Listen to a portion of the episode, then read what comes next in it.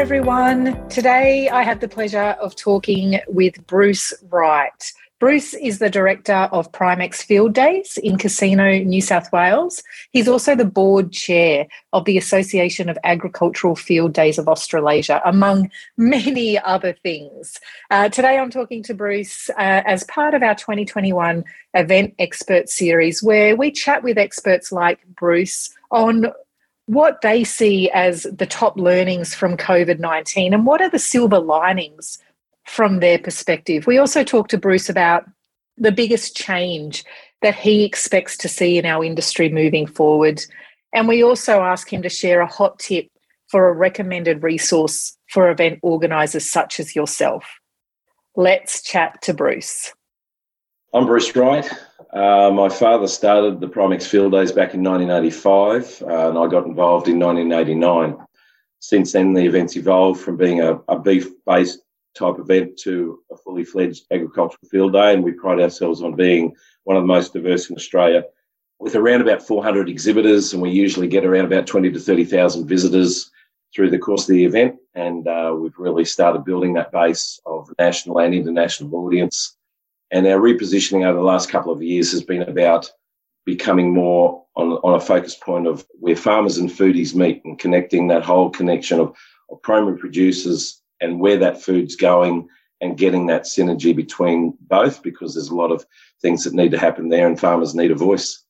Excellent. So when's Primex held, Bruce? And you did actually have to cancel your event in 2020, didn't you? That's right. So we've moved our event. It was in June. It's now in May uh, to maximise that leading time to end of financial year for a lot of our agribusiness exhibitors. So we'll be May 20 to 22. Excellent. Now, as an event organizer, owner, founder, you of all people know that the last 12 months has been super challenging, or the last eight months.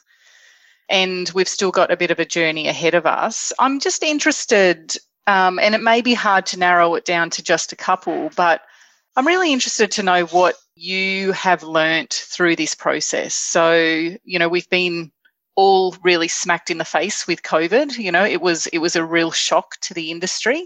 Um, but through this process, uh, a lot of people are saying there's been some silver linings, there's been some positive things. We've learnt some things along the way that are going to help our event into the future. What would be a couple of those things for you, Bruce? Um, number one would be the investment we've already made previous to this challenge um, with building relationships with our exhibitors and our stakeholders. That has really seen us through in, in a lot of the challenging times that's there. So that's absolutely number one. Number two has been that it, it, it's meant that from the association point of view with the AAFDA, with all the field days throughout Australia and New Zealand that are members, it's brought us together a lot more cohesively. There, we are all in that group. We are all knowing what we're having to deal with together.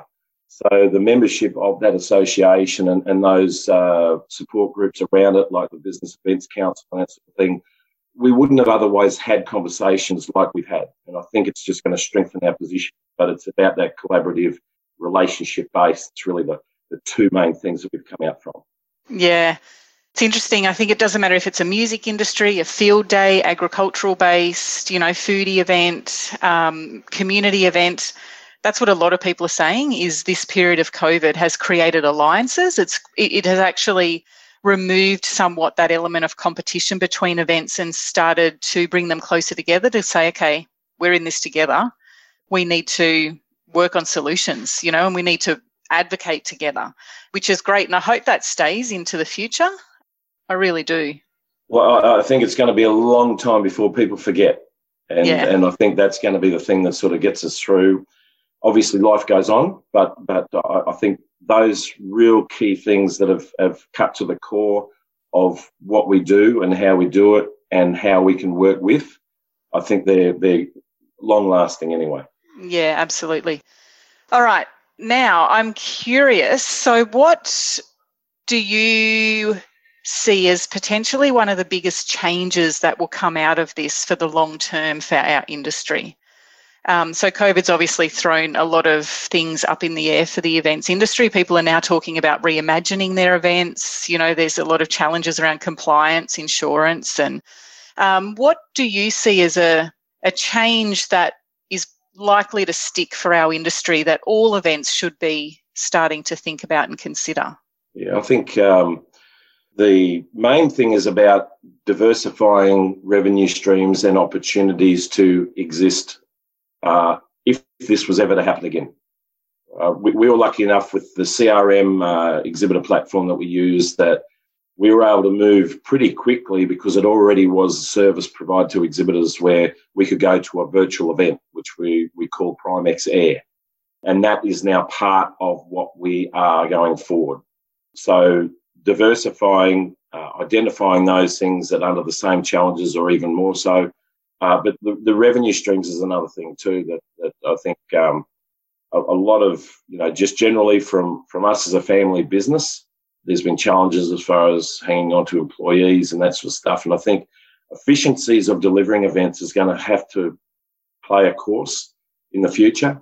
Uh, being able to bring uh, expertise in specific fields, be it delivering your your ticketing and COVID safe plans with tracing and all that sort of thing.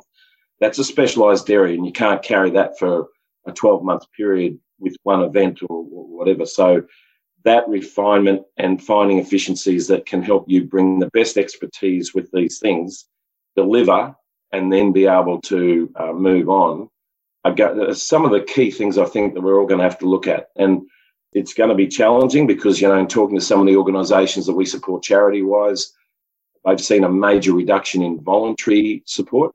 And whether that picks up again with the demographics that are more free with giving their time, that again is going to put more of an emphasis about how we can efficiently do those things that, you know, we, we have to pay for more extensively now to get the right level of uh, standards set. Yeah, I love that. And I think, you know, your point before about the silver linings, you know, you talk about, you know, more collaboration, alliances. I think they kind of go hand in hand, really, don't they? If we if we're looking at how can events be more efficient, what are the, you know, solutions that we need to be putting in place to support our events? It's something we all need. So they're the conversations we need to be having now as a collective to say, all right, whether it's ticketing platforms or you know, volunteer management models or whatever it may be, it's all events have, if not the same, quite similar challenges and needs. And I think that's where absolutely coming together, looking at those solutions is going to be so important for us in the future. Yeah, and, and look, there's been conversations that I've had with other field days too. So it's a situation where, if available and if needed, you know, there's no reason that those that are fully involved and understand field days can't go and help other field days deliver their events. I think you would have never seen that before. Yeah, yeah, absolutely. I love that. Excellent. Now, one final question, Bruce. Um, there's lots of information and resources out there for events, whether it's COVID related or not. Do you have one recommended resource or network that you find really valuable that you would recommend to an other event organisers? I'd have to go back to what I mentioned before about us being able to move into that virtual space without disrupting too much or, or starting a new conversation at a critical time. Like uh, when, when, we moved into our virtual space, that was in April, May, uh, after the announcements in March. So, so to have a service that was able to provide our exhibitors that support, especially for end of financial year, was critical. So I'd say the CRM, um, our event management platform, which uh, is Map Your Show. Uh, it's a US based platform.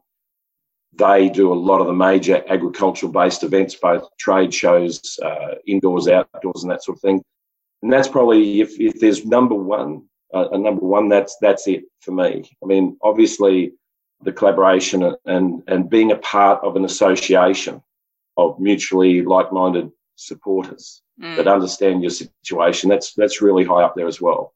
Yeah. But as far as us as, as an event, being able to just deliver our exhibitors and support our exhibitors at that challenging time is number one. Yeah, wonderful. Excellent. Thank you so much, Bruce. Okay, not a worry at all. Great to chat with you. You too. There you go. Another great chat with an event expert. Make sure you check out our other episodes in this Event Expert series for more practical insights, different perspectives, and loads more hot tips.